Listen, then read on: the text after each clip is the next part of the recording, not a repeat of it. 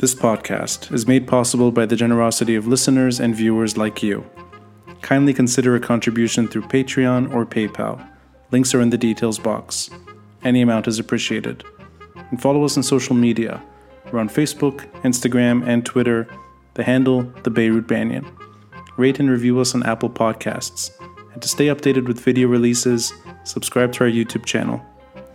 Thanks for listening, and thanks for watching. I'm Ronnie Chatah, this is the Beirut Banyan.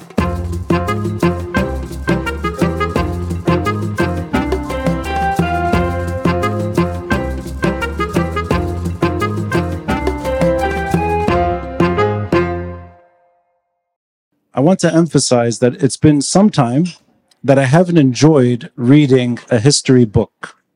And that's because I don't have much time. But when I stumble upon certain books that come highly recommended, I do dive in. Uh, the gentleman who's a bit late, standing in the middle, that's Tom Young right there. Tom Young's a good friend. Hi, Tom. if you don't know him, one of the best painters in this country. He highly recommended that I meet you, Katherine.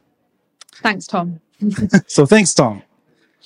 And when Tom suggested I check out the book, I helped myself to Antoine Library.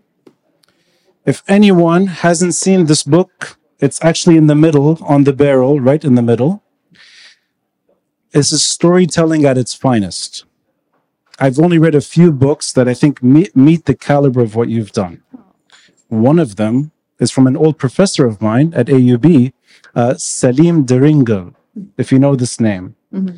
It was called The Ottoman Twilight of the Arab Lands.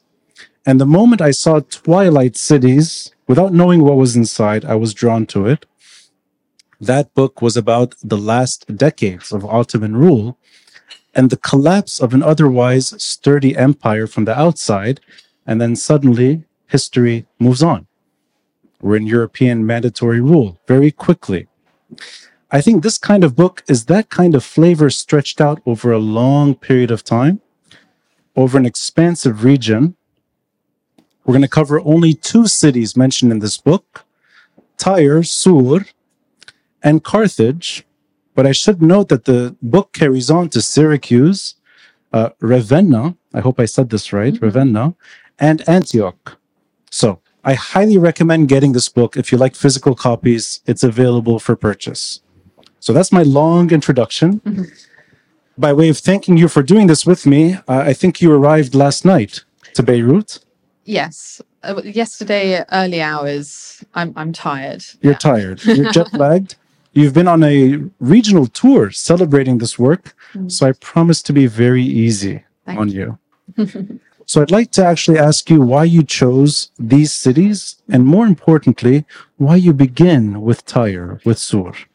So, when I set out to write this book, I wasn't entirely sure from the outset which cities I was going to include, but I always knew that it would start with Tyre, with Sur, because well, Tyre is one of the most ancient cities, is, is the most ancient city I do discuss in this book, one of the oldest continuously inhabited cities, but also crucially, while it hasn't been a capital or as great a metropolis for as long as some of the other cities I come to, in terms of its cultural influence and its influence on Mediterranean history and the development of Mediterranean cultural exchange, that influence is profound. So that's why Tyre, I knew Tyre would be the starting point.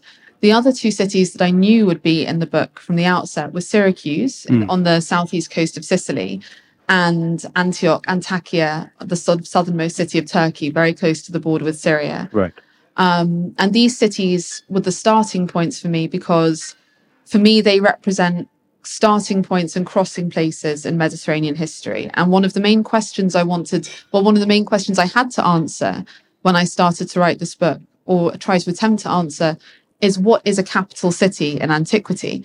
Because today we have diff- we have quite sturdy definitions of what a capital is. It's usually the political center for a country but antiquity is a time before countries. Mm. uh, when we talk about tyre we talk about phoenicia but phoenicia was is was not a country in the way that we consider a country today. And so what makes a capital has developed and changed drastically down the millennia.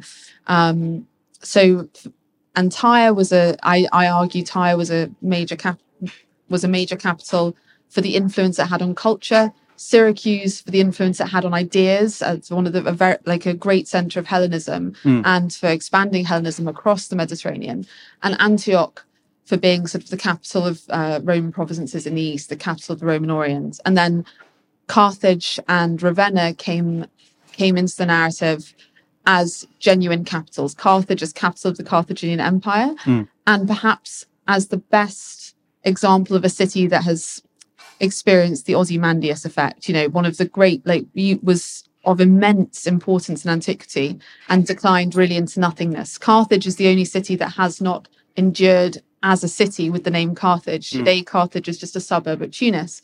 And Ravenna, perhaps close to Carthage, has greatest claim to be a clear cut capital because it was the capital of the Western Roman Empire for close to 100 years in the fifth century and was a major uh, city. It was, um, was the major power center during the decline of Rome. And both of them were capitals of Byzantine exarchates. So What I like together. talking to historians for is that I ask you, why did you choose Sur? And you took me to thousands of years of history, which is actually quite important. In the tr- introduction, if I'm not mistaken, you're in Syracuse when you decide to write this book. Mm. So it begins in Sur. Mm. And it actually begins in a way almost like, I mean, it's first person narrative in that you're taking us with you to Sur on the beach in the summer with a friend, Bashir, and you're in a way living his life in modern Lebanon, but you're able to trace back.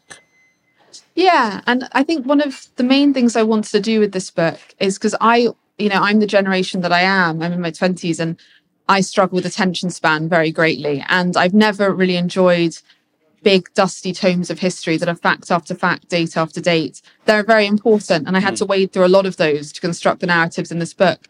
But what I wanted to do differently was intersperse it with with modern with vignettes of modern life in these cities Right. as a way of bringing the past and present into dialogue. And so my friend Bashir was very important to bringing the story of Tyre and sort of to, to life, if you like, because he was introduced to me by a friend who works for Unifil.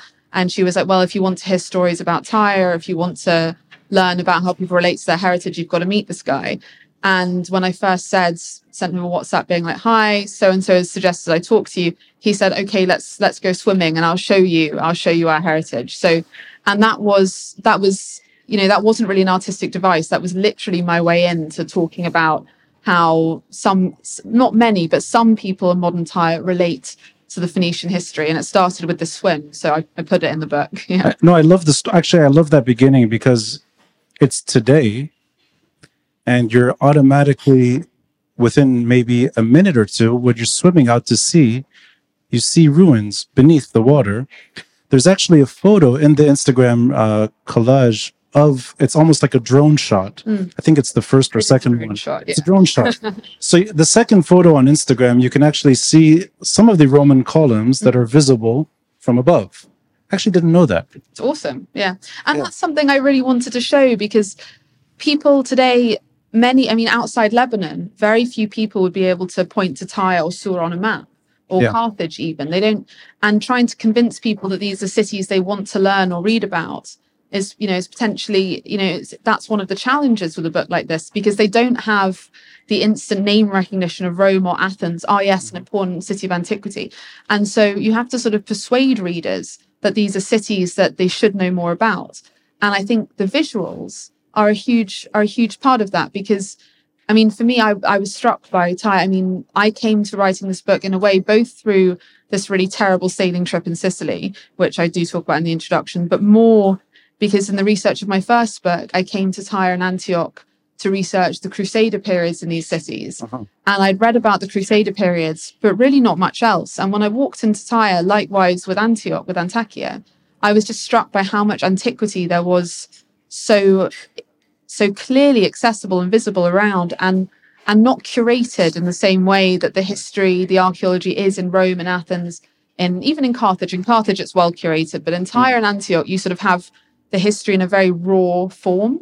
And that that there's something a bit magic about that. You know, if you look out at the sea in Tyre, you do see just Roman and Byzantine, Byzantine columns jutting out of the waves. You go to, for a drink in a bar, and there's an amphora in, you know, an amphora handle under the chair you're sitting on. It's it's sort of everywhere, and it's it really speaks to its rich past. And even, I mean, it's anecdotal sometimes, but I like it. It's when you're you yourself are noticing an octopus yeah. on mosaic or on old sort of Roman history, and it's injured yeah. because people want to eat calamari, calamari, and then you yourself have calamari No, later. I don't. I'm Oh, invited, but I don't invited, have it. When. I see how these octo- octopodes are hunted, I'm like, nah, never.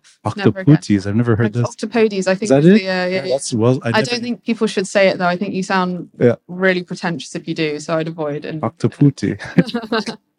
But that those kinds of stories are great because they also remind me of the the very serious link. We're not going to get into the politics of it, the history of it, the serious links to the Phoenician era. Hmm. And you mentioned something that I remember as an AUB student when National Geographic arrived with their famous DNA test to see just how Phoenician Lebanese are. And the professor's name was it Fi- Philippe uh, Zalloua, I'm- Yeah, Zalloua. Pierre Zalloua from NDU, Mhm. right? So he's part of that.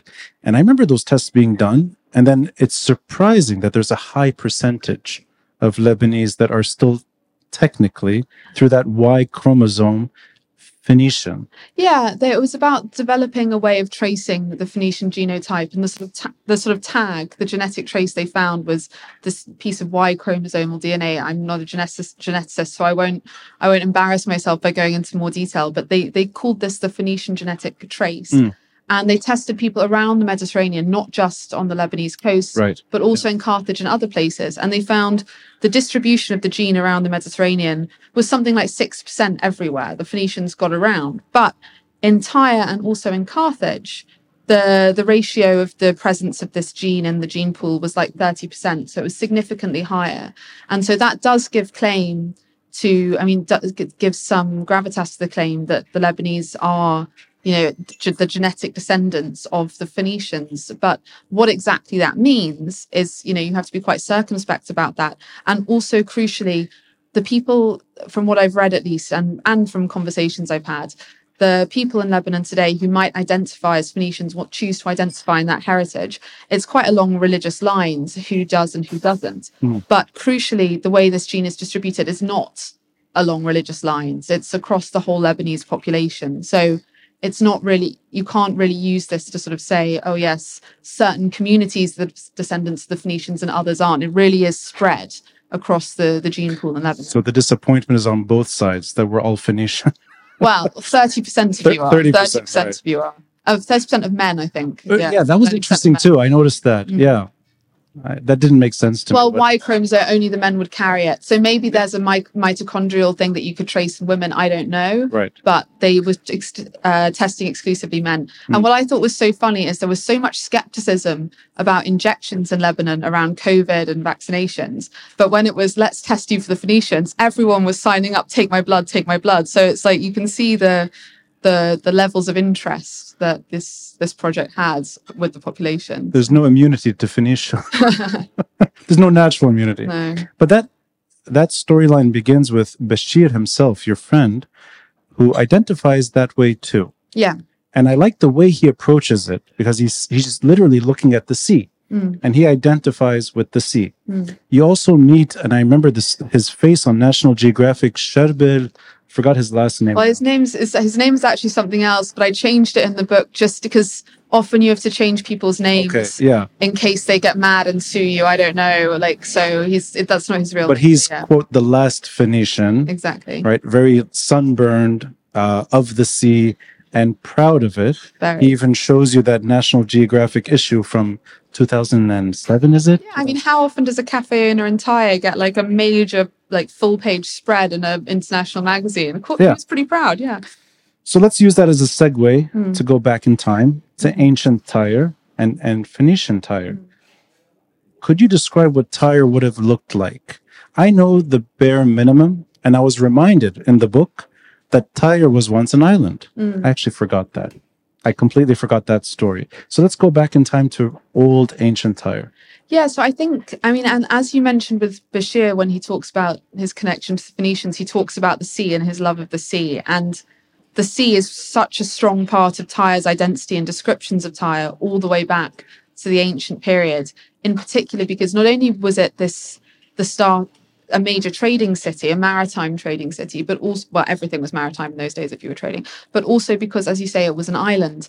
And this is probably the most distinctive feature about ancient Tyre. Mm. Um, it had two magnificent harbours, one facing to the north towards Saida, was the yes. Sidonian harbour, one facing to the south towards Egypt, the Egyptian harbour. Mm. And these were highly sophisticated harbours. And crucially, also, the Phoenicians were known. I mean, and we should talk more about what a Phoenician is in short, but you know, they were master architects. So when when Solomon is building the temple in Jerusalem, he requests architects from Tyre to come and design and build it using Lebanese cedar. So we know that the build we don't know exactly what shape these buildings took, but we know that they were highly sophisticated and well executed construction.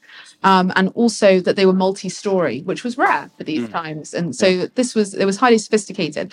And sources across the record, you know, from the Anastasi papyrus to cuneiform inscriptions to Greek texts, uh, describe Tyre as a city in the sea with walls of white stone that rise directly out of the waves. And this would be visually stunning today. How they built this, it, I mean, it's incredible to think, sort of imagining these towers rising out of the waves. It's hard, it's difficult to imagine. The the first photo in the Instagram collage, I think, is the best depiction of what that island could have looked mm. like had it remained an island because there is that section and you can see the harbors in that drone right. shot you the can nor- see yes. the sidonian harbor yeah um, and also on thank, thank you Beirut motorbike and also those damn phoenicians and also on top of that we have some really amazing descriptions from herodotus who uh, you know, the father of history, a Greek writer from Halicarnassus, who basically comes on a tourism trip or pilgrimage, however you want to look at it, to Tyre because he's heard of the beauty, the majesty of the temple of this deity known in the Greek period as Heracles Melkart, Heracles, Heracles Melkart, but originally to the Phoenician god Melkart. And he's heard of the sophistication of the temple, but also the richness of the decorations and the treasures inside, which include two pillars. One pillar column made of pure gold, and the others that is seems to be made of emerald, like a mm. clean slab of emerald. I've never heard of such a thing in, in later writings. And Herodotus says he goes there and sees it. So, and you know, whether or not we trust Herodotus is a matter for a whole other podcast episode, but it does speak to the wealth and glory of Tyre and the fact that people are traveling from far away to, to see this ancient city. So it must have really been something something spectacular for its time. You touched this earlier, and we will get into it in a deeper way. But the way that you identified or you suggest that it's a, it's a capital mm. in its in its time. What does that mean exactly? Well, so because I know that I mean, that word is there are arguments against. I mean, because I think one of the key things about the Phoenicians as a civilization is firstly that they would never have called themselves Phoenicians. So they never identified as a coherent single civilization. And Phoenicia certainly wasn't a country. So Tyre being a capital, I argue that Tyre is the Phoenician capital because of all the others. It's the it's the greatest and wealthiest metropolis, and it retains its sort of isolated and distinct identity for the longest in large part because it was an island. So when conquering armies, as we'll talk about soon, when when conquering armies come down the Levantine coast, Tyre is the hardest city to capture and often retains its independence for longest or, you know, retains its own rulers, so on and so forth. So that's a reason that I argue that it's the most prominent of the Phoenician cities. Mm. And therefore, if you're going to pick a capital, that's it. But at various points in history, Saida, ancient Sidon, does surpass it. They are rivals. Up mm. the coast, you also have Byblos and Arwad and other Phoenician cities, which are of significant, great significance as well. So it's not the case that Tyre is without doubt the leading city of the Phoenicians across the Bronze Age, or even that Phoenicia is a recognizable sort of national entity. It isn't. It's mm. sort of a confederation of sometimes allied, sometimes warring cities. So it's the metropole of city states that you, makes it kind of that capital. I think it's for me. I argue. I would call. I would argue that Tyre is a capital because it's the mother city of Carthage, so its influence on Mediterranean okay. history lasts longest. But also because I mean, yeah, it's its wealth it is it's testified to for longest. So mm. it, it's the survivor of the Phoenician city states, certainly at that time. Yeah. So we'll get to Carthage in the second In half because that's that, in a way it's it's the natural byproduct. Um, but let's go back a bit. You wanted to sort of delve a little into what Phoenician means or, or Phoenicia, just as a brief description. Yeah. Well, it's a really tricky term, and there's no definitive answer to, to it. And different historians have different perspectives on this. And I can't distill that into a definitive answer. I think the most interesting historian to read currently about Phoenician identity is a historian again from the UK called Josephine Crawley Quinn, who specializes in this in this period and region. And she has an amazing book called In Search of the Phoenicians, where she really dissects what this term means and if we should even use it.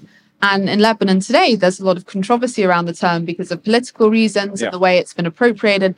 But also, and so often the things that some historians might refer to as Phoenician are just referred to as Canaanite or simply Bronze Age. So it is, it's a difficult term.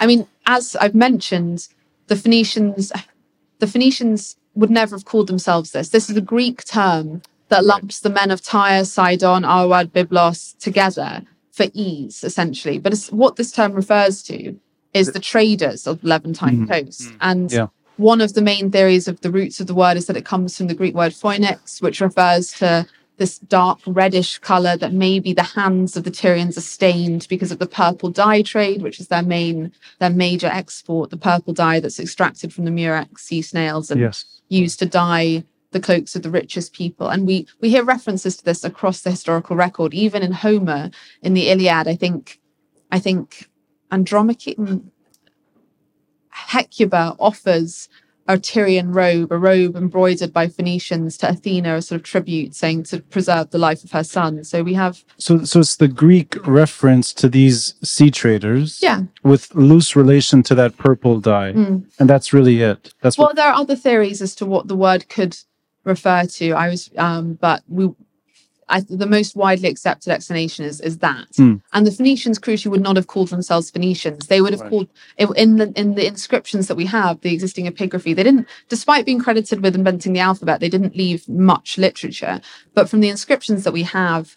They referred to themselves as sons of Tyre, Tyrians, Right, not right. Phoenicians, or sons of Sidon, this sort of Yeah. thing, rather than Phoenician. And just the word itself, and remind me if I is the name Sur older than Tyre in terms Uh, of Egypt? Tyre is a, I think Tyre is a Latin, a, a, a Latinate what word for it. Sur, I think, is older, and it comes from the old Hebrew word for rock, Right. which could which probably referred to the island. So Okay. yeah, So Sur and then Tyre in reference to, I guess it's Tyros. Uh, Tyrus is the mythical girlfriend of Melkart, who this is one of Okay. the foundation myths, and she's also important for the story of the origin of the purple dye, Hmm. um, because one of the myths associated with Tyre and the purple dye is that Melkart, the patron deity of the city, is walking on the beach with his girlfriend, the sea nymph type figure called Tyrus, and she's got her pet dog with her. And I think this is the earliest reference to a pet dog in sort of ancient literature and the dog runs off and comes back with all this red stuff coming out of its mouth and she freaks out and thinks her dog's dying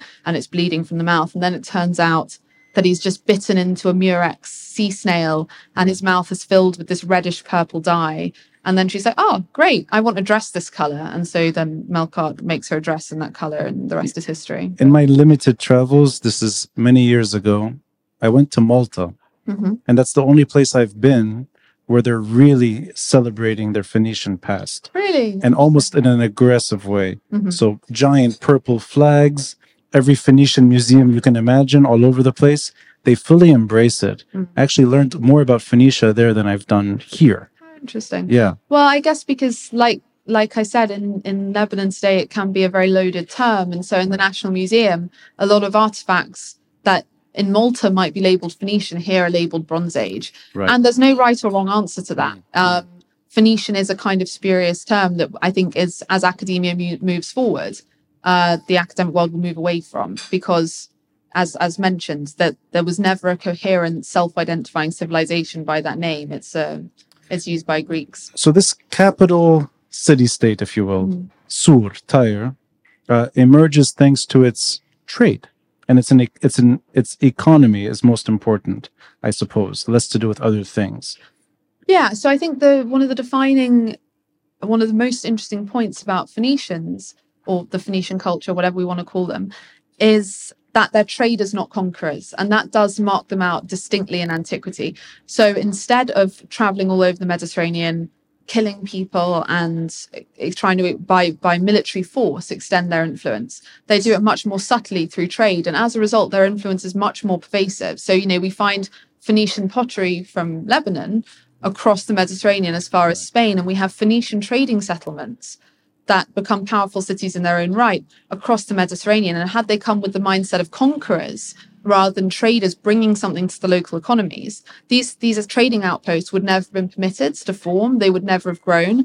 And they include cities like Marseille in France, that's hmm. uh, Barcelona, Tangier, Cadiz, Carthage, Motia, cities in Malta, Palermo, and Sicily. They're across the Mediterranean. So the influence is, is extreme.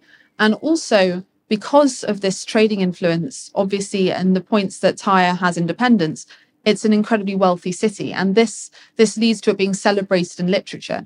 And you know when we think about ancient cities we think about them dominating the ancient world and that is because ancient writers were kind of obsessed with the philosophical concept of the polis because a city wasn't just the bricks and mortar for them and they weren't even really like huge urban centers the way they are today but they were the center of ideas. So and as such cities loom large in literature and tyre despite diminishing in importance looms as large as many others. So we have in the Old Testament and of the Bible that you know we have the prophet Ezekiel mm. talk using Tyre as the archetype, like the prime example of one of the wealthiest cities imaginable. And he likens the city to a treasure ship careening towards wreckage. And he uses all this very beautiful imagery to build to explain and to communicate the wealth and the glory, the, the jewels of the Tyrians, the precious stones, the the amazing buildings, just and and the vanity of the Tyrians as well. And then he curses them and he predicts, or well, you know, he's writing contemporaneously, so it is a prediction,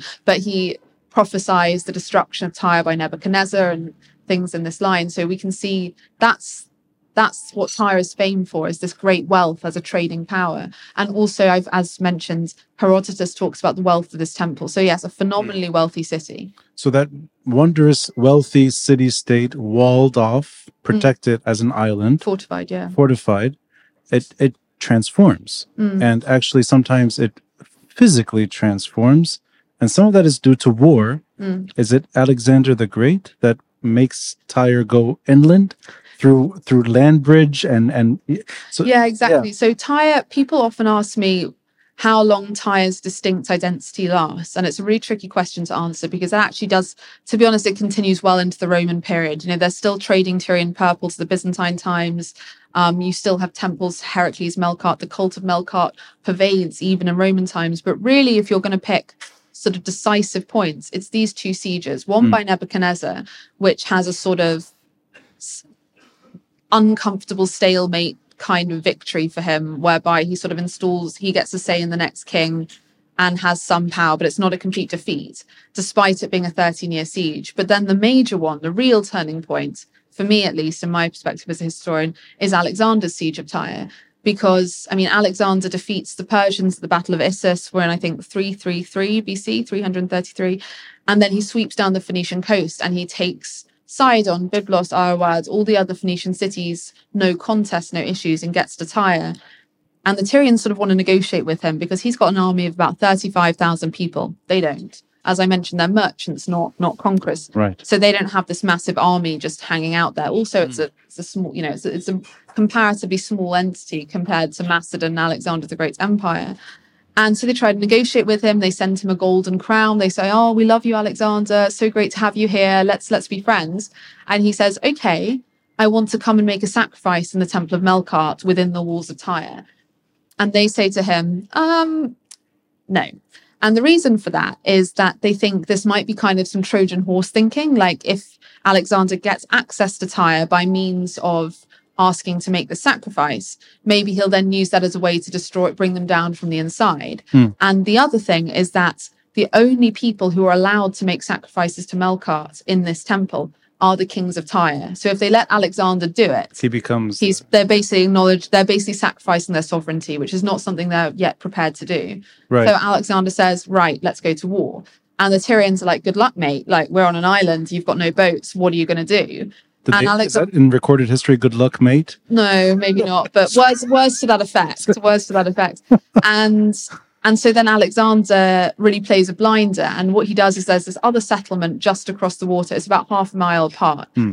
And he pulls down this other city, which he can capture, and then commands his men to throw the stones into the water and to build a land bridge. It's a crazy story, and you actually you you write it in detail. You're almost it's almost like a journal, if you will, Mm. of how Tyre is, is slowly losing its independence. Mm. It's being forced to join land. And this is a great metaphor for it. Yeah. So the the the, the thought of this city state being independent.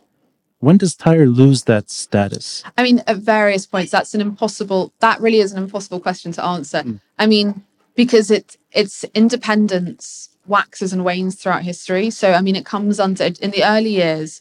It's very much under Egyptian influence, and you can very much argue that it's not independent of Egypt. That it is it's under Egypt. Certain, certainly strong influence, and and but certain uh, certainly strong influence and possibly control. Hard to say exactly. Um, and sometimes it looks like it's a, an alliance, but other times it really doesn't. Right. And then you see as Egypt uh, becomes disrupted by the Sea Peoples and other wars with Hittites, Amorites, etc., Tyre's independence grows in those periods where Egypt is under sort of difficult is uh, uh, under experience periods of difficulty. So the independence waxes and wanes, and then even you know even under you know our following the Muslim conquests in Arab Tyre, you see the city enjoying more independence than other states nearby. The same in Roman times. It's got an it's got independent city status at various points. Hmm. So really, it, it go comes and goes throughout history, and there's no one point. There's no one definitive point, but that it loses its independence. But for me, when it's connect, connected to the mainland by Alexander, because Yeah. that that that bridge that Alexander does eventually succeed in building, Yeah. that is never eroded. Tyre is now a peninsula, not an island, and it's been the case since that time. I mean, for me, that is a defining moment where its fundamental identity as a city changes, and it will never again be unconquerable Right. in the way that it was prior to Alexander's def- of Alexander's capture of the city. Right. So that notion of a strong independent city state that can do several things. It can prevent, conquer, it, it can actually hold off mm. invasions. It, it loses over time, not right away, but its ability to simply focus on the sea only mm-hmm. fades. Indeed, And it's forced to deal with things that maybe Tyre was not interested in land problems. Yeah, or Saida, Sidon, yeah. So those issues increase, but before that happens, Tyre gives birth sure. yeah, to its daughter, city state, indeed. Carthage. And you reminded me in the book, and I hope I pronounced this right. Carthage actually means new city. Hmm. It's Kart Hadsh- Hadshat. Cart to dashed or something like that. Say it I mean, I can't pronounce Phoenician. No one can, but dashed. It means new city. Kart Hadash. So it's not a very original name, but yeah. Uh, so it literally means new city in Phoenician, if you will. And that's Tyre's claim to fame, if you will, that it's actually able to Tyre has many claims to fame, but that's one of them. Yes, okay, it's it's it's its longevity continues on. certainly. Oh no, I'm just a little bit defensive. I mean, people often refer to these as dead cities, and I I, I take it very personally. So, hmm. but no, yeah. Okay. So Carthage is one of exactly. you're- You're completely right. It's it's the most enduring legacy of of Tyre. Yeah. Um, so yeah, in like the 9th century BC, around the mythical mythological foundation date is 814. Eight but but actually the archaeological record does back that up within a few decades so we'll go with that and that's sorry, that's before Alexander's arrival to Tyre. yes So you're right. So they're able to found that new city long time before long before the yeah. and actually crucially when alexander is besieging tyre they send the women and children they evacuate them from the island by ship to carthage right. um, they also apply to Carthage for aid, which Carthage does not send. eh? Hmm. Um, but maybe they don't want to bring the wrath of Alexander down upon them. I wouldn't, so I sort, I sort of get it. Um, and then, yeah, Alexander crucifies most of the inhabitants of the city. So that's the other reason it's an endpoint. But yes, in around 814, the myth goes that we have the princess Alyssa of Tyre, who's the twin sister of Pygmalion, a recorded king of Tyre. And the story goes that Pygmalion is jealous of his sister and her husband, who have a lot of wealth, and he kills the husband in an attempt to get gain access to the treasure, but he doesn't find it because it's hidden. And then the ghost of the husband comes to Alyssa and says, You've got to go, you're not safe. the treasure's hidden here, take it and run. And she sort of she uses a decoy method. So she loads a load of sacks full of sand or whatever onto a boat and sails off in one direction. So her brother thinks the boat the treasure's going that way and is being thrown into the sea actually as a tribute to her husband. But in in reality, that's not a word we should use about myths. But in in actual fact or whatever, she has loaded the treasure onto separate ships and she flees from Tyre, stops in Cyprus, picks up some women, whether with consent or not, history doesn't relate, sails on, and eventually founds the city of Carthage. And the way she does that is she negotiates with local rulers for a piece of land, and they sort of laugh at her. This woman stumbling off this boat who wants to found a city. And they say, well, you can have as much land as you can cover with this ox hide. And they give her, you know, an animal skin. But then she stays up all night and she shreds it into one long ribbon and she lays this ribbon around the base of what will become Byrsa Hill.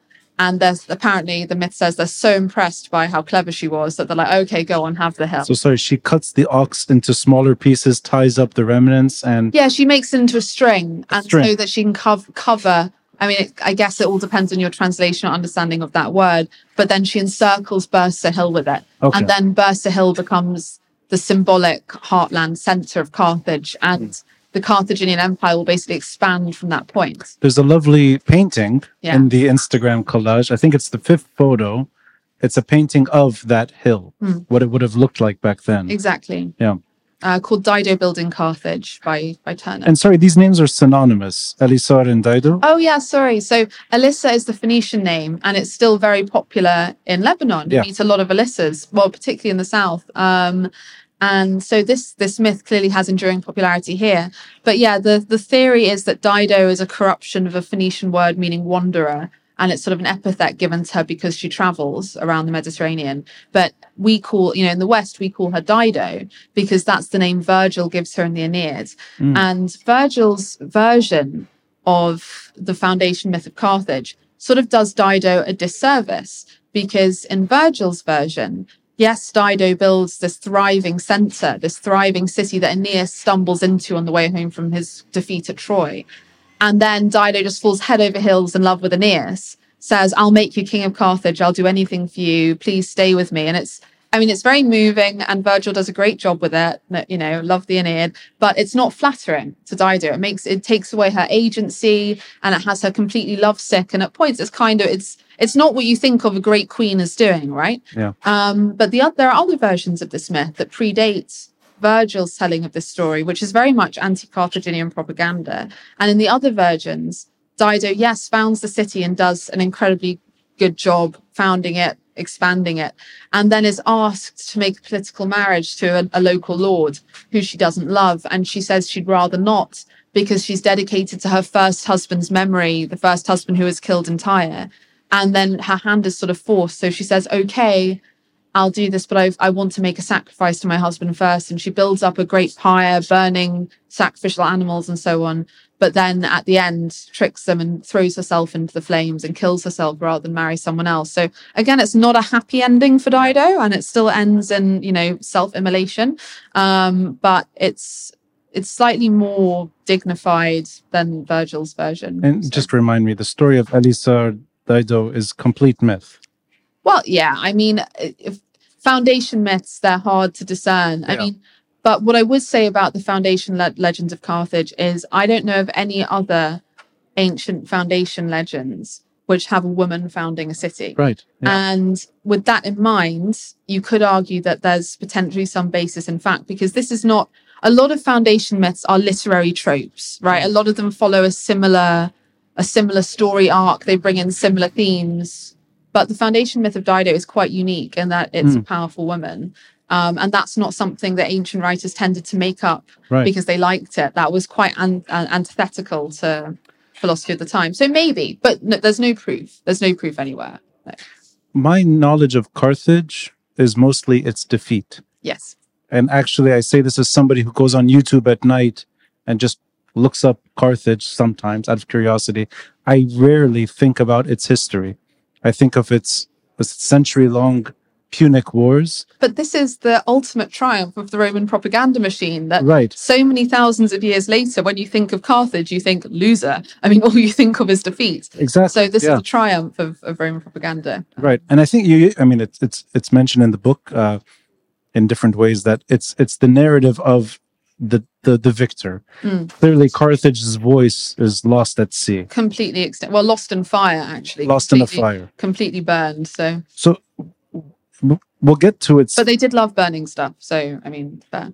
i know an Elisa in my building that's a bit crazy too She she, burns likes, stuff. she likes to burn her boyfriend No she's going to be that. listening to this so No she, she, i can get away with it with love passion so what is carthage most famous for if it's not its defeat Well, it is most famous for its defeat, but what it should be famous for are the things that came before and after that. Um, so Carthage really thrives and it becomes one of the great powers of the Mediterranean in the sort of in the in the centuries prior to its defeat. So I, I think I'm really bad at dates. I warned you of this, and this is one that should be etched in my mind, but it isn't. But I think it's around no. I'm not going to say the date of its destruction, but it's it's the it's it's the early centuries BC. Um, I think 147, but that might be the Truceless War. I muddle them. Um, but it's mostly famous for this definitive sack by Rome at the end of the Third Punic War, where Rome does defeat Carthage. It comes in and it's a real act of genocide and ethnic cleansing on a grand scale because not only do they kill everyone they can find in the city, so they burn the city. And then when the city is burned, they send killing squads in on rotation. So there's 24 hour killing going on, and anyone who has survived the fire is killed with swords or whatever in the street. So the civ- like most people who are in the city at the point of its fall are murdered. And there are a lot of people in the city at the point of its destruction because until the point of its destruction, that was the safest place to be because that was going to be the last stronghold. So if you were a Carthaginian citizen living outside Carthage, you would run and hide behind the fortified walls of Carthage. And also they put out like a bat signal for everyone able to bear arms, come and take up arms to defend. This is the last stand of the, the country. So just before we get into its Mhm. its uh, uniqueness, let's say, but the, the is is it fair to assume the difference between Tyre and Carthage is that Carthage is a military legacy. It's Yeah. fortified, it's and it's fighting. Tyre is not that kind of story. It's more of trade and power through economy. Well, so this is an interesting point. So Tyre, like Carthage, is a fortified city that defends itself against invaders. But the hmm. crucial, yeah, crucial difference in the way that Punic, which is the word we used to refer to Carthaginian culture, the way that Punic culture develops, is it develops as a culture of yeah military strength and conquest, and Yeah. they they carve out an empire. So they're not just trading with other places around the Mediterranean. They conquer into you know there's a whole region called Barcid Spain, which is the area of Spain conquered conquered by sort of Hannibal's family, the Barcids and they also conquer large swathes of northern Africa and large chunks of Sicily. So they're an imperial, an imperial Yeah. minded So, culture. so Tyre remains a city state, even though it's a capital. Hmm. Carthage is an empire. Carthage is much. The city of Carthage is much more a capital by the modern stretch of the word. In I that see. there's a huge, there's an empire around it, and that is the political center Yeah. and center of control of that empire. So in the way that we understand the word capital today. Carthage is absolutely a capital in the conventional modern sense. Okay. Whereas Tyre, I, you can argue it's the capital more in that the influence it has Right. in the spread of culture across the Mediterranean. Okay. So yeah, let's go back to what makes Carthage famous. So yeah, so the siege and the Romans kill everyone and they burn the library and so and crucially they take control of the narrative about Carthage's history. Mm. So a lot of most of the texts that we have about Carthaginian civilization are hugely unsympathetic and negative because Rome's mission was to destroy Carthage's reputation, with the exception perhaps of the way Hannibal, who is sort of the hero anti-hero of the Second Punic War, is presented because they don't just say, "Oh, he was a," they don't just say, "Oh, he was a rubbish general." They actually, you know, big him up as as a as a proper rival for Scipio. So they they they are quite complimentary in their depictions of Hannibal, hmm. and he's still revered as one of the great generals of antiquity. And the reason they're sort of generous with the way he's presented is in the Second Punic War, Carthage very nearly destroys Rome, and the you know the argument goes that had Hannibal decided to attack Rome at sort of the end of his sort of Italian. Uh, expedition i forget the exact word but at the end of his time his wars in italy had hannibal decided to attract, uh, attack rome instead of not the roman empire might never have developed to be take center stage in the mediterranean and history that it did So the second battle was close. Oh yeah, it was very close, but then it, it still results in a resounding defeat. I- the not the exact year. Just remind me because I'm forgetting now Mhm. which years that is. The Punic Wars, which which uh, like second century BC. second century BC. Okay, first, second, that like they they take quite place across a like they're very long these series of wars. They're sort of Yes. twenty years at a time, sort Right. of thing. So it's not not one quick battle. but you did something interesting. Rather than dwelling on the wars, you actually dwell on the inter years. Yeah, because I think as as you've pointed out, what Carthage is most what what people know most about is the Punic War are the Punic Wars. Yeah. Um, and so I that I didn't think was a particularly new or original angle to really go into depth on in this book. And my focus was not on the Carthaginian Empire, but on the city of Carthage. And so what I wanted to look at was the impact these wars had on the development of the city and what happened in Carthage between the wars. And what one of the episodes that I think is as interesting as the first Punic War, for example, is the sort of interbellum period between the first and second Punic War, where we have what's called the Truceless War or the Mercenaries War, Mm. which is when so the first Punic War ends in resounding defeat of the Carthaginians, but surprisingly, they're, they're, surprisingly they're defeated at sea. And the First Punic War is essentially a battle for control of Sicily. So the ship, the Carthaginian navy, is defeated decisively at many naval battles around Sicily.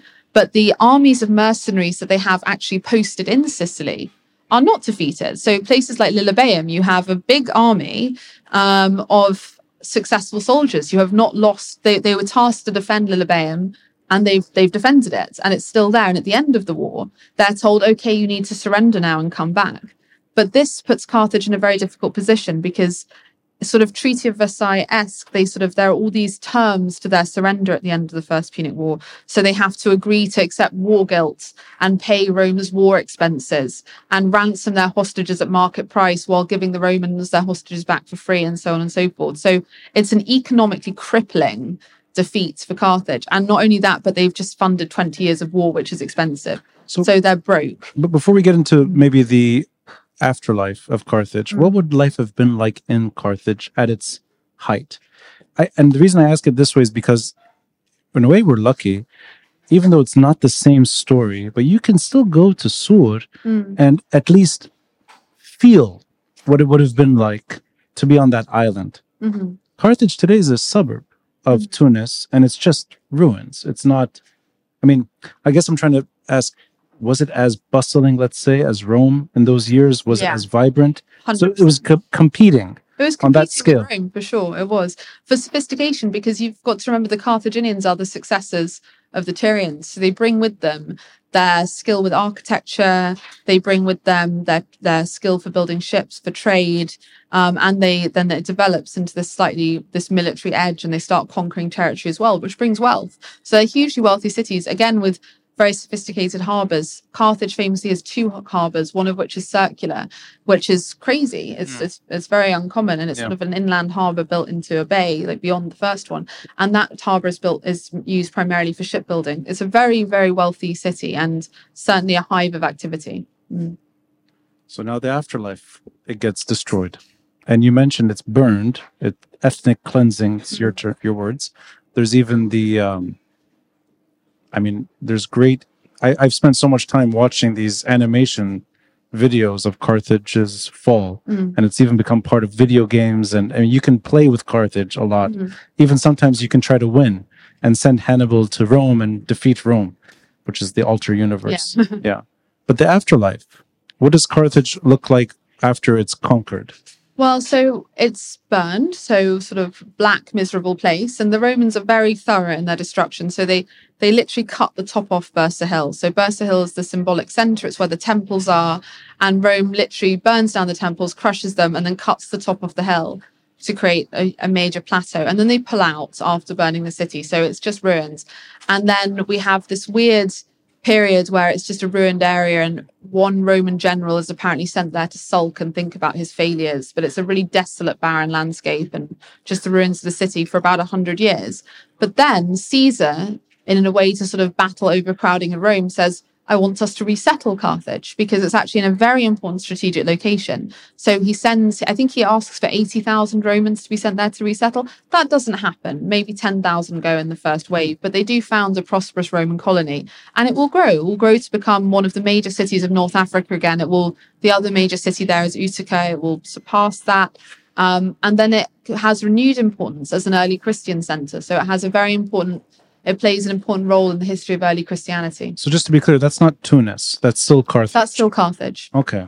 Tunis is the city built following the Arab conquests. So, and then Carthage is destroyed again, and the stones of Carthage are carted to the other side of the lake to build Tunis. And the reason for that is that the conquerors think that Carthage is too exposed to attacks from Sicily, which they haven't managed to conquer yet. So then they move, they basically move and rebuild a new capital, but with the stones of Carthage. So there's some continuation, but they're different. I, I didn't know this. Post Arab conquest, Carthage dies once more. Yeah, Carthage is really finished um, following the seventh century. It doesn't really make a comeback. I mean, oh no, no, that's later. Sorry, I muddled up my chronology. But yeah, following the the builder of Tunis, Carthage is is not important as a city again. It doesn't mm. revive until Tunis expands and spreads, and then it begins to incorporate the land that was Carthage into modern Tunis. That's interesting. Mm. So if we could tie in these two cities together, these are both capitals, maybe different versions of that word over time, but they serve that function in their prime, and then they die. Mm. Now they don't die in a sense that I mean, you can still go they to the contract. They they, they change. Fundamental transformation. Yeah. Better mm-hmm. words than I can choose. Yes, I like that. Fundamentally transformed. Carthage and the last four or five photos in the Instagram collage are literally ruins. Mm the first five photos of Tyre are not the same story. It's a different place. Mm. But in your best estimate, what makes these cities rise and fall? Um, well, through all the cities I talk and I discuss in the book, and there are five, all of them undergo this fundamental transformation. They're for different reasons. So a major one is conquest. So uh, Carthage falls because of conquest. It's very literal. It's very, you know, I say you if you ask me to pick a moment in Tyre's history where it loses its independence, I can't give you a clear answer. But with Carthage, I can. Yeah. It's the Roman conquest. That's when Carthage really loses its Carthaginian Punic identity and declines. And unlike and, Tyre, it's not burned to the ground. It's not cleansed of its inhabitants. Oh no, unlike I mean Carthage is, but Tyre exactly, exactly. yeah. Tyre isn't exactly. Right. Right. Okay. Um Tyre Tyre changes because the trade routes change. So Tyre is important originally, A, because it's an island and that changes, the landscape changes. And also because it's a major hub and center of trade. But as other civilizations de- develop their sort of trading muscles and other trade routes emerge, then Tyre's importance wanes and right. wealth is diverted through other cities and it just declines. And so its primary function changes too. Tyre yeah. serves that yeah, and then serious role in trade and it doesn't later. Oh, and it, it has periods of comeback. So in the Crusader period, Tyre is a major trading port. Mm. But then the Mamluks, when they finally drive, when the Mamluks finally drive the last traces of sort of the Christians out of the east, they sack Tyre very thoroughly, and it doesn't really come back from that until. Right. And for a long time, there's no city there. It's just a small fishing fishing village, and it's only in recent decades that Tyre has really developed into a big urban. I can't remember where it is in the book. It may be in that chapter in Tyre where it's Fakhruddin, mm. who wants to revive. Tyre. Yeah, he's like needs sort of a, a, revival for a time, but then yeah. he, he, uh, he dies. His, yeah, before it happens. star wanes and Tyre's yeah. revival sort of halts there until more modern times. So trade and conquest, these two things. So these two cities are yeah very interesting. Important. Yeah. Mm. Well, we're not going to get over. We're not going to cover the other three cities. Mm-hmm. We will touch a bit on Antioch, Antakya, and this book is published recently, last yeah. few months. But the earthquake in Turkey is also recent history. And I'd like you to talk about that as much as you can, maybe in terms of heritage and preservation and also losing it on the way. Yeah, I mean, so the most difficult part about writing this book was the earthquakes in Antakya. I was very, very upset by it and very invested because I'd spent a lot of time in Antakya in the months prior to the earthquake and I had friends in the city and I knew the city well. Um, and I think, like many people here, I woke up when the earthquake happened because we felt it a bit here. Um, but then I went. You were here at the time? Yeah, but then I went back to sleep. Um, woke up again in the morning, looked at the news, and was like shocked and stunned. And at first, I thought Antioch, Antakya hadn't been badly affected because news reports, what the first news reports weren't about uh, Antakya. They were about Marash. They were about Antep. Yeah. They were about different. They were about Urfa. They weren't about Antakya. And then I realized that that was because Antakya was actually one of the worst affected cities, and Antakya was thoroughly leveled by this earthquake. Um, and then I had to hoik the book back from publication because it was actually just being print about to be printed at Oh, this time. We'd submitted the final, edited everything, and we had to pull it back and I had to redraft that chapter because as with Tyre, I write about the, the present day as well. And all of a sudden it wasn't true anymore. I couldn't say Antakya has a thriving Jewish community. That community was destroyed. I couldn't say the Greek Orthodox Church, like my descriptions of it, they weren't true. The Greek Orthodox Church was destroyed. I couldn't talk about the Mosque of Habib al Najjar, it was destroyed. So all this stuff, all these things I had so basically I had to go there and basically see which of these buildings remains and had been destroyed. And I waited two weeks because I didn't want to be in the way. I didn't. I wasn't doing first wave reporting, and I also thought it would be safer with aftershocks to go two weeks later. But I was wrong because another a major aftershock like six point four, Yeah. a new or even a new quake, I can't even remember, that happened while I was there, and it was obviously incredibly frightening. As only bit, and it was the epicenter was Antakya, so it was very frightening. Um, but it did definitely put me in, give me a shared common experience with historians who've written about the earthquakes of Antioch because, you know, the earthquake in Antakya, while tragic and no one could have predicted its, well, I don't, I don't believe anyone could have predicted its timing exactly, but the idea of a major earthquake hitting Antakya is not a surprise. This has happened numerous times down the centuries, down the millennia. I mean, It happened here. yeah, we have like you know we have reports of the Emperor Trajan escaping through a window in the uh, 115 AD earthquake of Antakya. We then have recordings by a, a, a Greek writer called John Malalas of the the earthquake that struck Antakya in 526. These major quakes that have destroyed the city happen like clockwork almost, um, and they're always major and devastating. And Antakya has very few historic buildings still standing because from the ancient period, even though it was a major Roman capital, because of these earthquakes, very little remains. But what Antakya does have on a monumental scale is mosaic floors. And you can see the history of the earthquakes in these floors. They're like this, they're not flat mosaics. You can see how the ground has moved underneath them.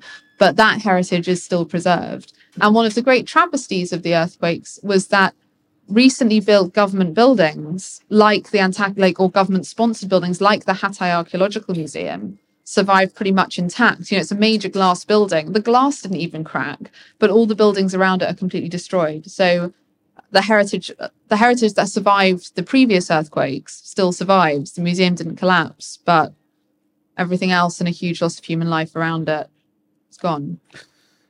So it's it's in the book. It's the last city mentioned Mhm. of the five. Uh, Just two more points be- before we take a small break. Uh, the kind of storytelling you deliver, in addition to that book I mentioned earlier by Selim Deringil, The Ottoman Twilight. Uh, there's a book that it also remind. Uh, there's a film it reminded me of called Wine and War. Okay. It's by Michael Karam. He's actually he was a guest here a few months ago. He's a wine writer, but he loves archaeology. And the movie actually starts. You're close to Tyre. There's a drone shot, and you can see the ruins beneath the seabed. And then suddenly you're in Phoenicia, and then you're finding the wine. Uh, the winemakers of thousands of years ago. It's primarily about wine and antiquity. But I know that there's archaeology that's still happening today in Tyre. So can we touch on that briefly? Yeah, I mean, this, the story of Tyre's history is subject to development um, because new discoveries are made all the time. And most crucially, I think maybe it was last summer, there was a new temp, the discovery of a new temple announced by archaeologists from the universities of Warsaw and Barcelona. And what's really striking about this temple, which I don't think is in all the public reports yet, but it's a temple dating from the Roman period, but built in Phoenician style. And many of the archaeologists working on the project believe that this is the Roman temple of Heracles Melkart, which is a major discovery. And the reason for this, well, one of the reasons, you know, they're not sorry certain- to interrupt. Is that one of the photos that was? No. it's unrelated. Alas, no. Okay. Um, it's a really messy site. It's Mm. not super photogenic. It's an archaeological dig in progress, so that's Right, it's not yeah. fully not fully rendered. But one of the reasons that they think this could be the Temple of Melkart is one of the crucial rituals of the Phoenician god Melkart, the Tyrian god Melkart, is the Egersis of Melkart, and that is the he's he's considered a sun god, and each year there's this ritual where, and it's very it's got eerie parallels, um, where he dies and is entombed and rises again on the third day, is resurrected. So this is a story in this part of the world for as long as time, and a key part of the enactment of this ritual each year is this tomb underneath the temple. And in the new temple they've discovered, there's an empty tomb in under the main hall of the temple. So this this could be seen to indicate that this is the Temple of Melkart. So that's a major discovery. That's just last year. Uh, they've been working on it for a few years, but they only they announced it to the press last year. But it was all over the it was all over the newspapers. It was it's a major discovery, and that's an important discovery because once again it comes into the discussion of the identity of Tyre persisting um, and the the older Phoenician identity. Because a temple from the Roman period built in the Phoenician style that shows a continuation of the religion and of the cult of Melkart well into the Roman period. So that's an important piece of evidence if they can demonstrate this. So the the story is still the story is still unfolding. So there's a sequel to this book eventually, I guess. Well, not by me. There are lots of really amazing archaeologists writing on this stuff, and I would actually I would say if you really want to learn about the cult of Melkart and the Phoenician period in Tyre, my book I hope is a nice introduction to that. But there's a lot more there's a lot more to be read by by Lebanese professors and yeah many many writers. and a final point. There's another book, Queens of Jerusalem. Yeah. Let's touch on that because I know these two books are related. Hmm. I didn't have time to read Queens of Jerusalem. That was my fault. We both know, but Oh, no, it's fine, but it's also for sale here in Aaliya's. Uh, yeah, let's talk about the linkages between these two books. So Queens of Jerusalem was my initial journey into writing about the Middle East. And there, you know, there are things I I take it to a broader scope now if I was doing it again. But I was very young when I started writing that book.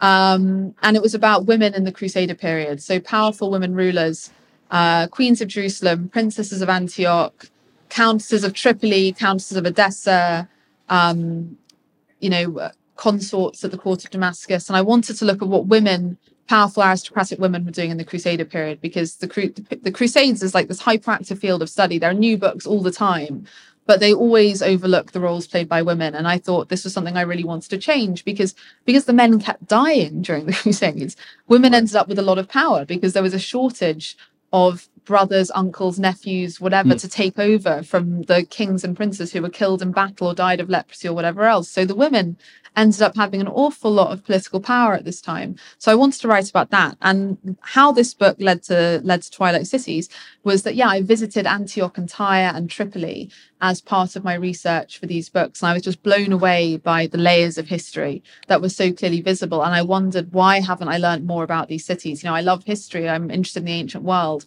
Why haven't I read more about Tyre? Why haven't I, like these mosaics that I'm seeing in Antioch? Why haven't this is clearly one of the great metropolises of the Roman world? Why haven't I read more about that? So that So was that- how these cities. That curiosity for antiquity stems from research in, during the Crusader era. I mean, I'm a medieval, like I'm a medievalist by by training. By uh, my, my- I love the medieval period, Hmm. and that's why I'm so shaky on ancient dates. Like even the AD BC stuff, like under pressure, I'm like ah, like. But I, I yeah, the Middle Ages are really what I'm interested in.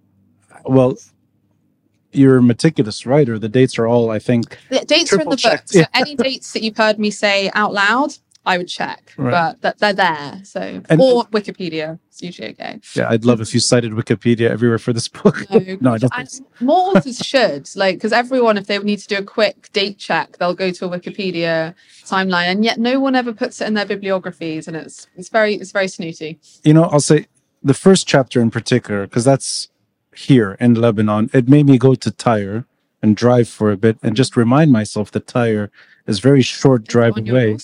Yeah. Uh, to be fair, I don't go there that much. Hmm. And you hint at this briefly in the book too. It's almost the reluctance sometimes of going to the south, Hmm. which is it's true. there is that psychological hesitation. Uh, Tom Young, if he's still here, I don't know if he's still sitting. Yes, he did an exhibition in Saida. I Uh, think it's still going on. Everyone should go. oh, it's still going on. It's on. That and it's free. Anything else, Tom? There's music. So that was a great repurposing of a hammam space. It's great, great, great. and yeah. maybe I'm a bit maybe it's more to do with me. That was the first time I went to Saida in years as well. Saida's 30 minutes away. 40 Sur is an hour, maybe 10 minutes or so. And the beaches are beautiful. It's lovely to swim there. And it's been many years I haven't gone. So this book actually took me on a, on a brief road trip to the south. I love the South. I mean, and I hate I hate to generalize. I mean, when I first arrived in Lebanon, I was staying as um, Lebanese flatmates who were very snooty about the South. It was why would you go there? And I, I don't know if that I don't know if there's this general uh, hesitancy that you talk about, but that's what I experienced. But but I just I loved my trips to the South because I found if I went to Byblos and Batroun and places like this, I was so surrounded by you know other people like me sort of expats recently arrived and just it was very wealthy and it seemed you know it was just very um you know it wasn't such a culture trip as going to the south was. And i found in the south people were so keen to talk about the history of the cities. And i also just i've just just it was just so welcoming Yeah. and and yeah so my my, my favorite places to visit and that it's always going to be Tyre for me in Lebanon but And even though it's not the focus of this exchange, but you're not shy to talk about your own feelings too, which I like that. Mhm. The hospitality, the warmth, and also current events that in a way you're there's one moment where you're sleeping in a bed and thinking how much recent history has passed through the same location. Yeah And it's only decades ago. Mhm. So you're not shy to touch on that too, which I liked. Mm. I really like the first person narrative of this book because I'm able to see Sur through your eyes too. And it took me back. It actually forced me to go back. I'm really pleased because if, if there's one thing this book does, if it gets people to travel and see these cities and also maybe even bring, you know, more income streams into Tyre, then that's that's a fantastic thing. And just to reawaken interest in these cities is the Yeah. the, the ultimate goal. So So it's a British painter and a British historian that takes me south rather than north. we love the South. What can I say? So, well, let's take a 10 minute break and then we'll open it, open it to an audience Q&A. Thank you, Katherine. Thank you, everyone. Thank you.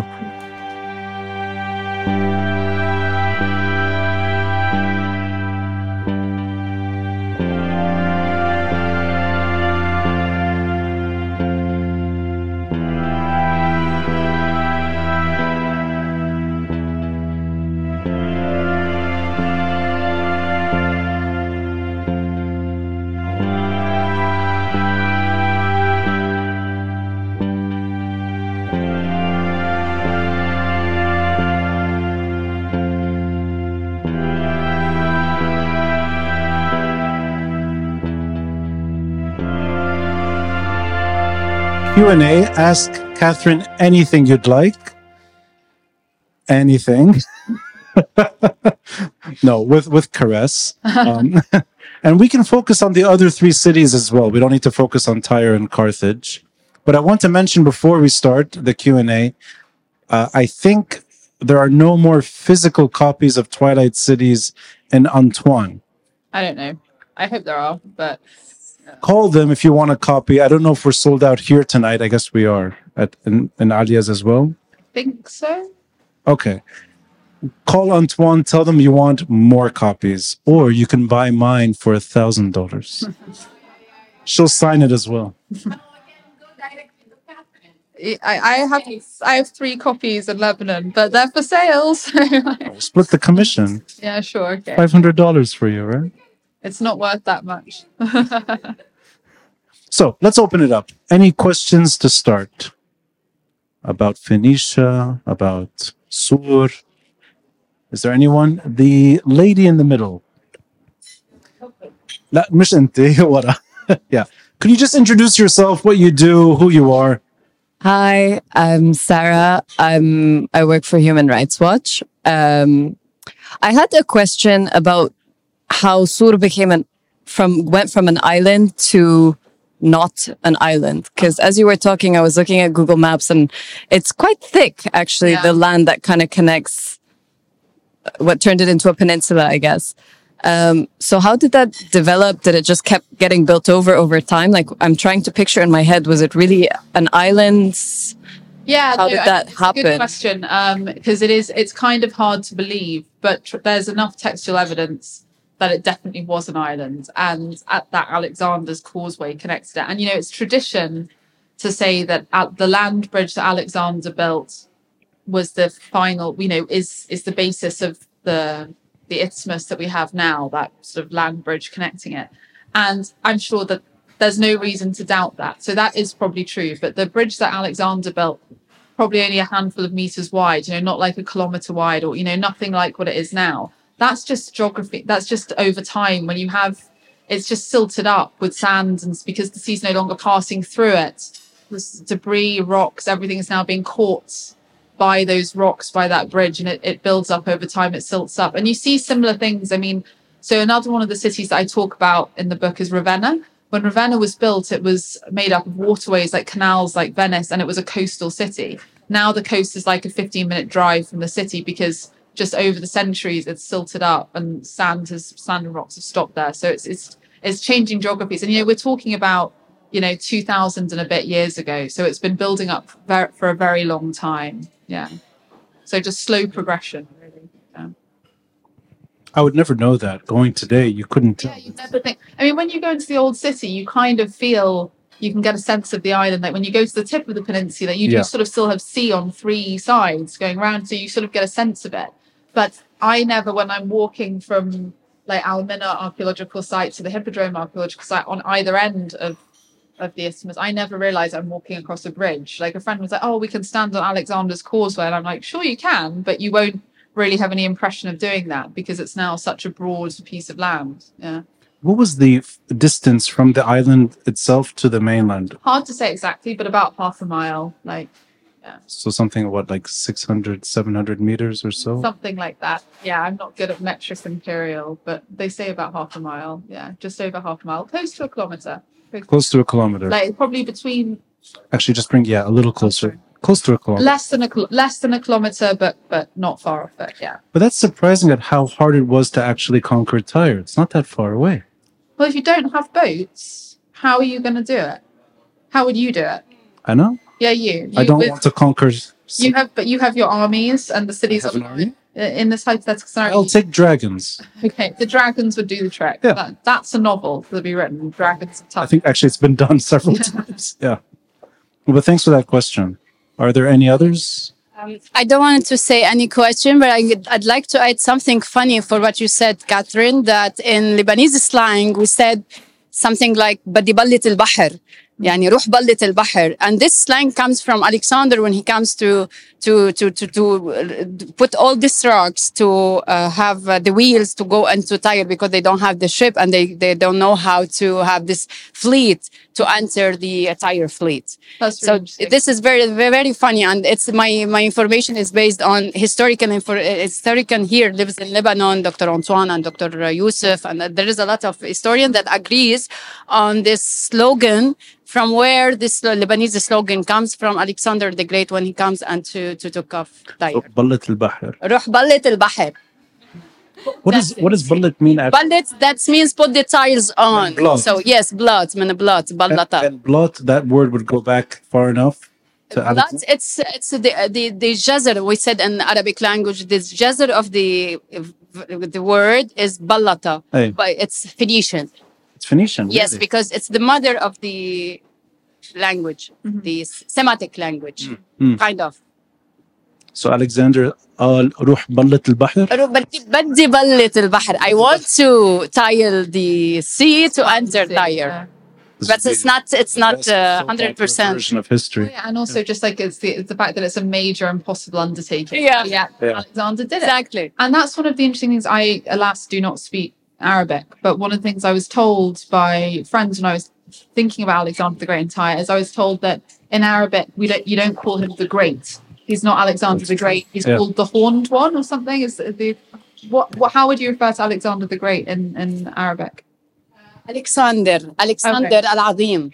لا but that's not no that's المقدوني that's the translation of ايه لا الكسندر المقدوني المقدوني من from Macedonia okay Macedonia okay, so there different ones but I was told that he had more negative connotation right here because he's an invader. So he's an invader. Um, but now I have a question, Katherine. Don't don't you think Before that there is question? Could you int- just introduce yourself? I'm sorry. Um, my name is Lamis Shker. I'm a writer, so and media producer. So um, do- don't you think that the- there is a lot of stories and Hollywood movies and uh, a lot of uh, uh, books me- maybe talks about the fall of uh, uh, Sparta or the fall? Don't you think it's time to, to do something for, for the fall of Tyre? I, I mean, well, because the fall of Tyre is It's, not it's such because it takes seven months, and you know, yeah, so I, I think there has recently, I mean, not that recently, but there's been a terrible movie made about Alexander the Great, um, starring Colin Farrell, and it's just awful. Oh Uh, yeah. it's unwatchable, actually. And Angelina Jolie plays his mother, and all this. And I think that has really de- that has no, no, that that's uh, yeah, and that I think has really deterred people from making films about Alexander the Great. Uh, I think they've seen that, and it's a cautionary tale of what not to do. But I would love to see a film set in Tyre, uh, set about the history of Tyre. For sure. That's the name of the movie. it means get lost. Anyway. No. Are there more questions? No, No, no other questions. Really? That's fine by me. Yeah. No, no, no. no. We're no just staying longer. Me, no. Were there any others? No. Any questions? That's just fine. Don't worry. عندك سؤال يا روبن? One more question here. It's back here. Oh, there's another one. Yeah, please, please. I don't want to monopolize, but I was really interested and I have another question. Hit me. Yeah. Um, I found it really striking when you said that basically the story of Queen Dido had been repainted because of Roman propaganda, and that 2,000 years later, we're still reiterating this propaganda. And it's just incredible to me that the effects of it can last so long. Are there any other examples that you have of sort of myths related to the Mediterranean Phoenician world that we might have a misunderstanding of because of Roman or other civilizations' propaganda? So yeah, there. I mean, there's there's loads. I think the most interesting one, and it's something I meant to talk about in this conversation, but because it's a conversation, it just we went in a different way. Um, but it's about the Tophet of Carthage. I don't know if you've come across this, but one of the most controversial aspects of sort of Punic Phoenician Levantine history is about child sacrifice. Um, because one of the only archaeological sites, because the Romans destroyed everything, one of the only archaeological sites in in Carthage today that still that dates from the Punic period is this sort of child graveyard. Um, so it's made it's got all these votive stelae, which so basically they look like little tombstones, but they're sort of dedicatory carved pieces of stone uh, with dedications to Tanit and Baal, like the Phoenician, the Punic deities, and accompanying them are all these clay urns filled with sort of the burned, calcified remains of very, very young children, like newborn infants, sort of thing, very young babies.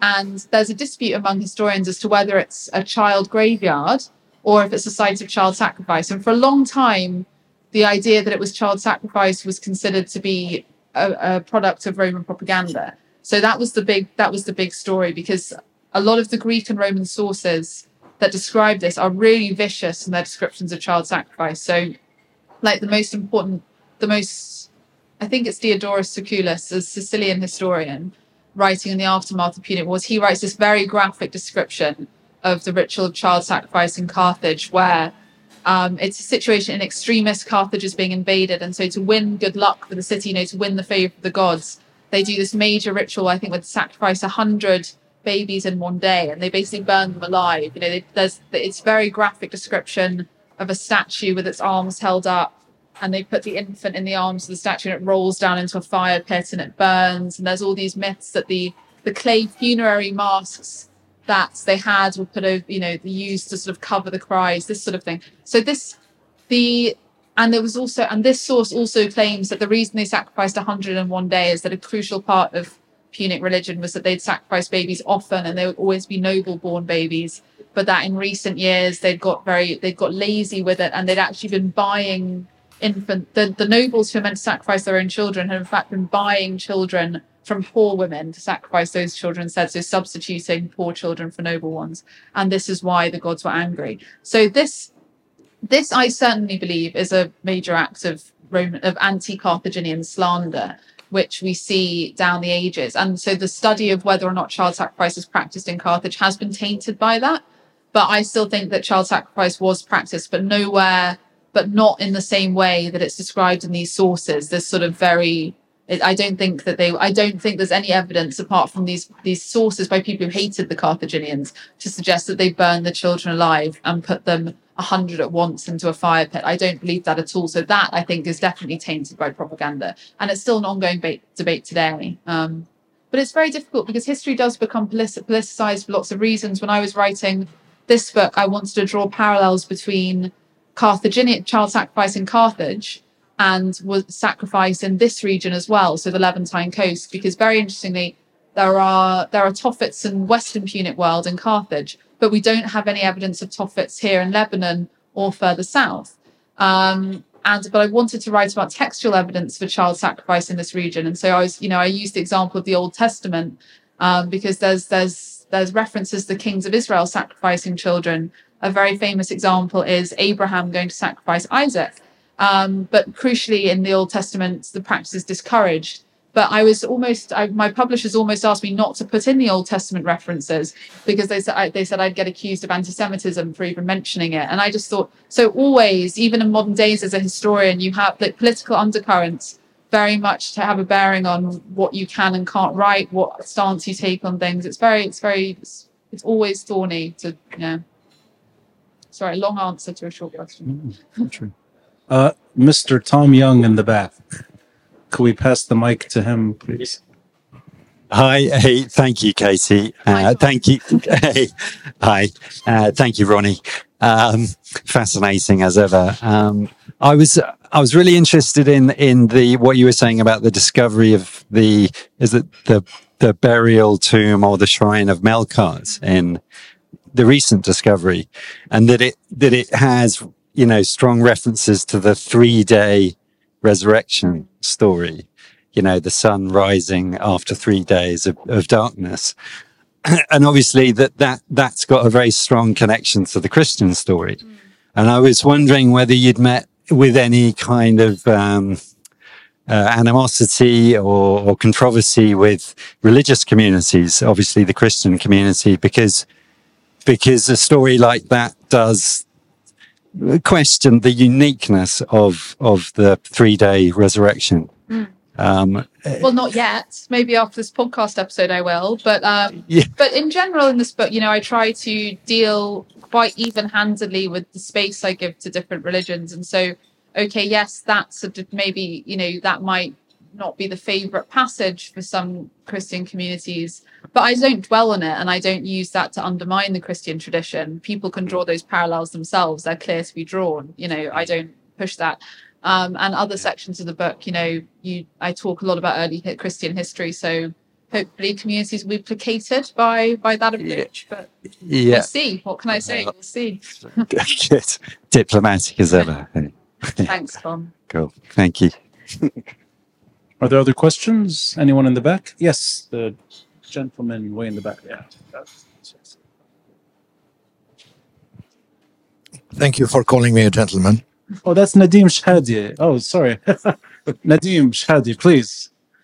Um, it's fascinating that you're you, you were writing this book when history was unfolding at the same time with the almost in the same cataclysmic pictures that you imagine ancient history to be. I mean, the destruction of um, Antioch and all that. I often think when, when I'm in Beirut, I often think that this, this is how the fall of Constantinople must have felt. And, uh, but I have a question which is more contemporary.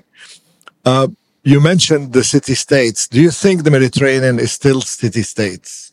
Oh, that's an interesting question. In what sense? And could you elaborate more on what you mean?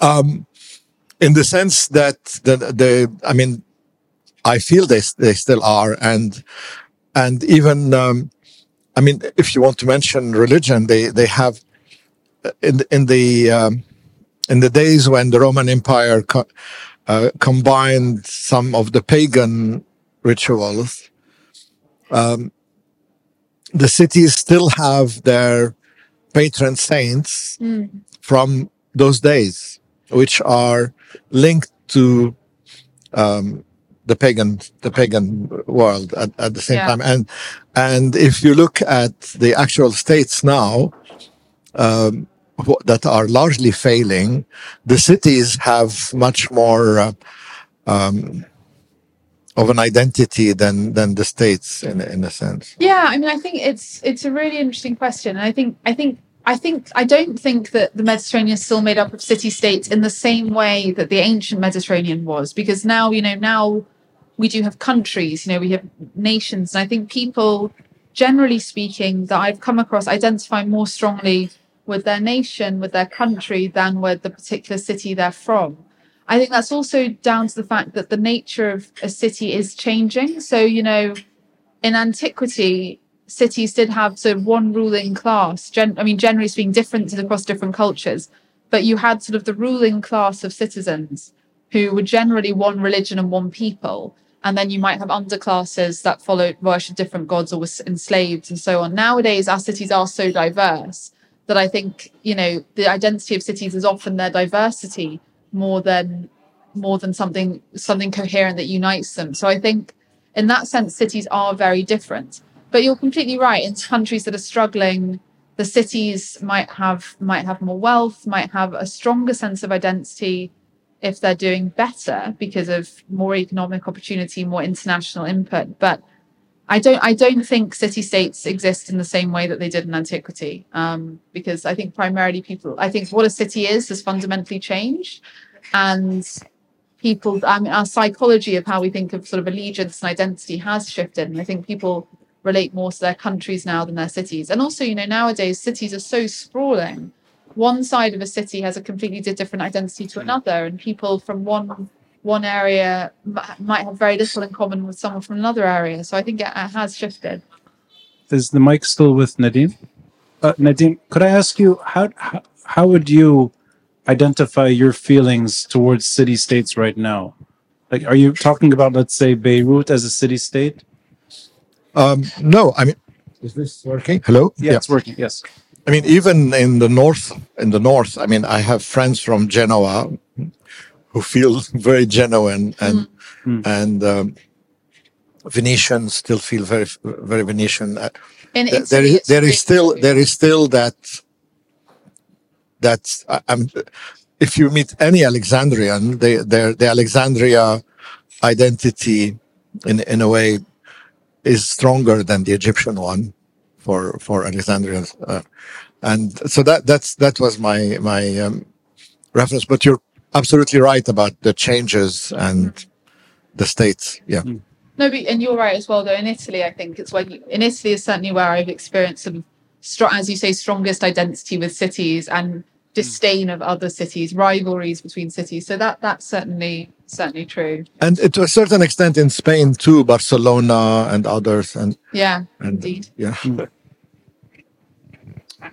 Any others? Silence. No one.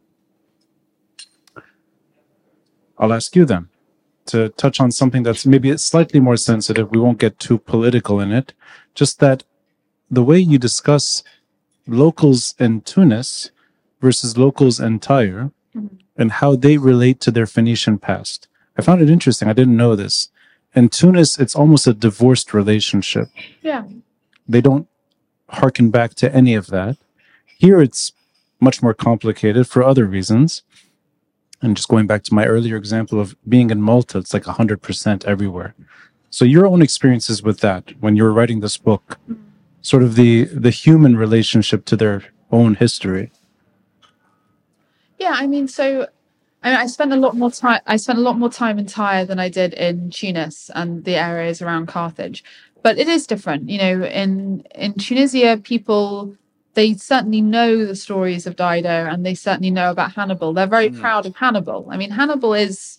I mean, he's a historical figure to be proud of in many ways. You know, he's, he's hailed as one of the greatest military strategists. His military tactics are still studied today.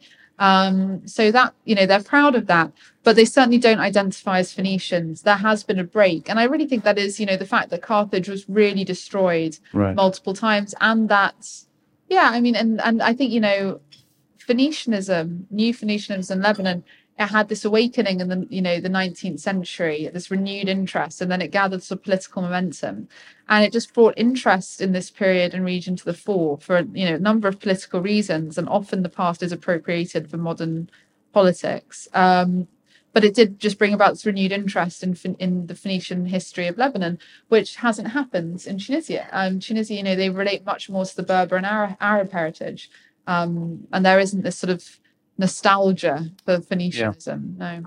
Or even that enthusiasm which you discussed, the National Geographic test in Tunis, it's sort of lukewarm.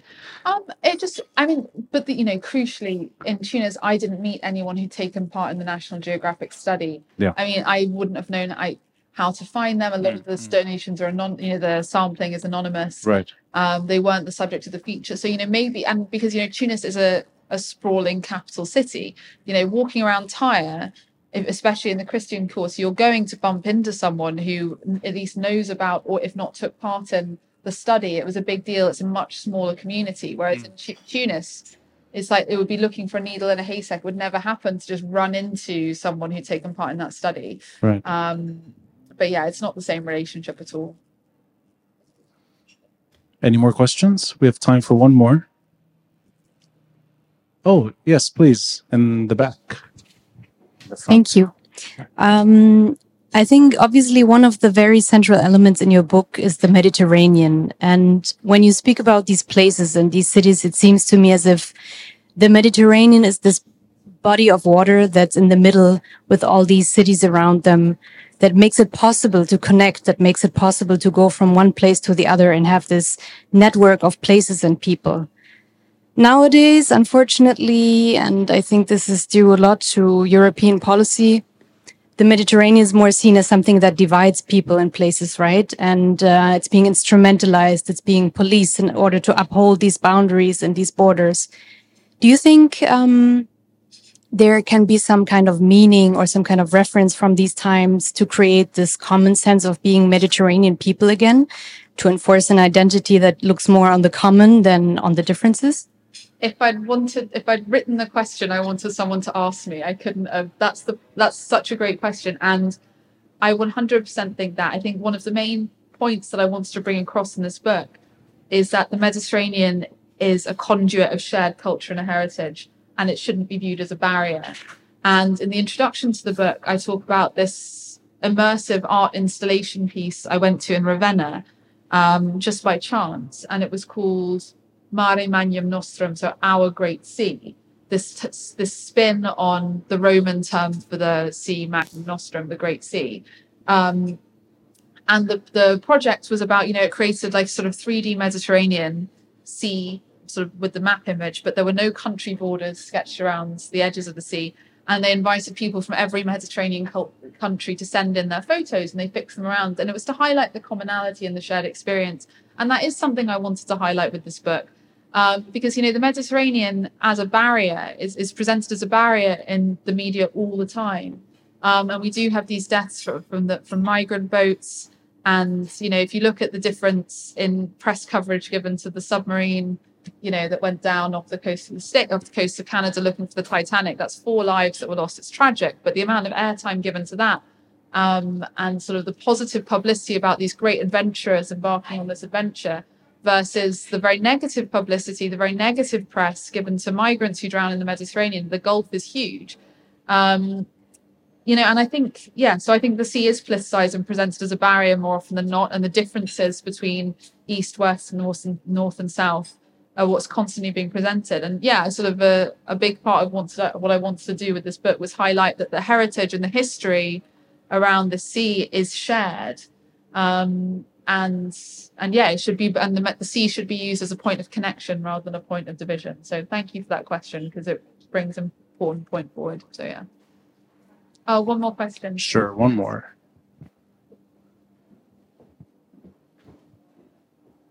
I can't wait to read your book. Thank you. My question to you is Did you write anything about Europa, who is a daughter of Tyr, and the myth that she gives? She's comes from Tyr, and she gives Europe its namesake. I think she's. I, I. I hope that that reference stayed in. I think I wrote one sentence. She's a. She's a flying reference because she's part of that. The history of Tyre that's. Um, yeah, is more widely known, um, and it's a myth. But yeah, I think she gets a, a flying reference, and I think I write about my friend Tom's uh, Tyre art piece, which sort of was a collaborative painting by all the residents of Tyre coming together to paint the history of the city. And I think I mentioned Europa in that context that she, on the back of a giant bull, gallops across across the scene. But yeah. If anyone is hesitating, I'm just going to read the last lines of the introduction. You're really you're a talented writer.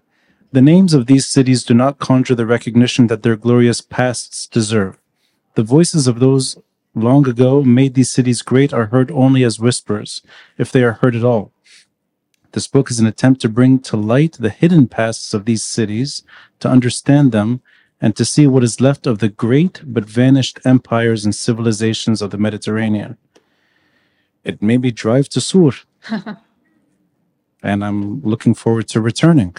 Uh, thank you for sharing your work with us tonight. I know the copies may be sold out. Look them up. Antoine, call Antoine, get more copies into Lebanon. Katherine Pangonis, thank you. Thank you so much for having me. Thanks everyone. Pleasure. Thanks for listening and watching. And a friendly reminder to support this podcast by contributing through Patreon or PayPal. All links are in the details box. Until next time, I'm Ronnie Chatah, and this is the Beirut Banyan.